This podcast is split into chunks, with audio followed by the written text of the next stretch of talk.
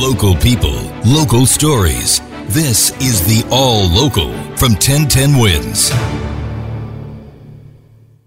I'm Lee Harris, and here are today's top local stories. We've got the lighting of the Rockefeller Center Christmas tree tonight. We'll be carrying that live here on 1010 Wins at 92.3 FM, but the weather may not be ideal for that, or maybe for some of the things you have planned today. And here to explain why is AccuWeather's Dean DeVore. Dean. Yeah, we're going to have some real problems here, Lee, with the weather today. It actually starts even before the tree lighting ceremony with a lot of rain and wind issues that we're expecting here, especially as we get in the afternoon and the earliest part of the evening. Now, uh, temperatures are going to soar up into the upper 50s as this wind picks up. Wind advisories kick into effect sometime uh, as we get into the late morning, 10, 11 o'clock, and then continue into about 8, 9 o'clock this evening. And they're in vogue for parts of the city Brooklyn and Queens, all the coastal suburbs, including the Jersey Shore, Long Island, coastal Connecticut suburbs, all could see gusts of 50 miles per hour. A little farther inland, less wind. But we will see some localized damage and some power outage problems, I think, on localized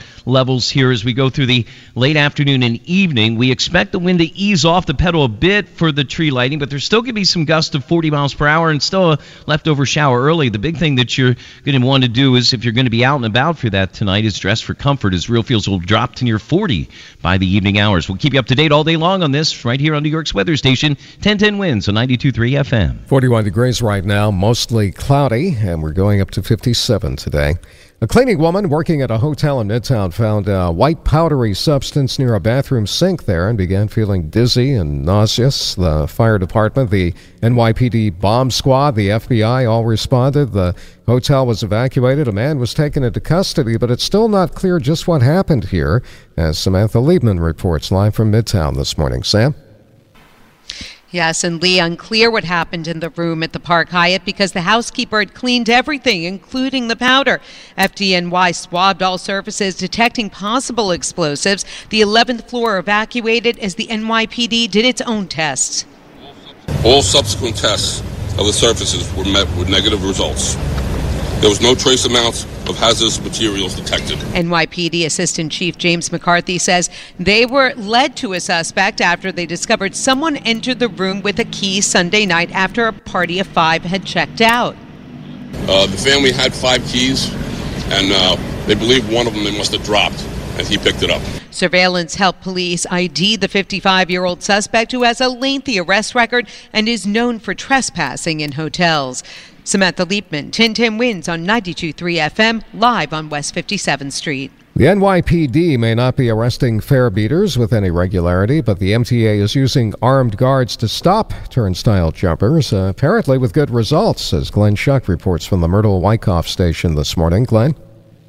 And Lee, good morning. You know, these uh, armed security guards, part of a private security company hired now by the MTA, they can't make arrests. We want to make that clear. But uh, the results, as you mentioned, have been uh, pretty good here. It's saving tens of thousands of dollars a month every month so far here at the Myrtle Wyckoff station. They're also trying out these armed guards uh, nearby the Halsey Street uh, subway station. We heard yesterday at the MTA board meeting from their chief safety officer, Patrick Warren, uh, some other stations they're using unarmed guards. So to keep people honest, we uh, put unarmed gate guards at select stations, about 12 currently, to keep the gate guards closed, uh, gates closed rather, unless uh, being used appropriately by those who have strollers, luggage, or um, or have a disability in a wheelchair as such. The MTA Lee saying they really had no choice but to do this because uh, the agency is on track this year alone to lose 500 million dollars because of fare evasion. Glenn Schuck, 1010 wins on 92.3 FM, live here in Brooklyn. Well, the U.S. needed a win at the World Cup yesterday and got it. That means the U.S. advances. The opposing team needed a win too, perhaps more badly. Losing to the great Satan probably isn't going to be great for members of the Iranian team. Let's get more from Mark Ernay. Mark? Yeah, Lee, certainly from a humanitarian perspective, it'll bear watching what happens to the players and their families from Iran who are already under threat by that nation's government, which makes for an awkward pivot to the thrill of victory for the American side, earned a date in the knockout round against the Netherlands after a costly win for Christian Pulisic as he suffered a pelvic contusion while scoring the only goal late in the first half. You know, I've been saying all along, it's a wonderful thing when you're one of your best players is also one of the hardest working, and he's certainly that. Um, you know, I can't say enough positive things about Christian. That's head coach Greg Berhalter, whose team plays next on Saturday, 10 in the morning hour time. And Pulisic, in a social media post from his hospital bed, said, I'll be ready, don't worry. Mark Ernay 1010 Wins Sports on 92.3 FM. Mayor Adams is going over to Qatar to check out the World Cup, but he wants you to know that you are not paying for the trip. He is. When I do my dime, I could do my time, and I won't hear one, anyone whine.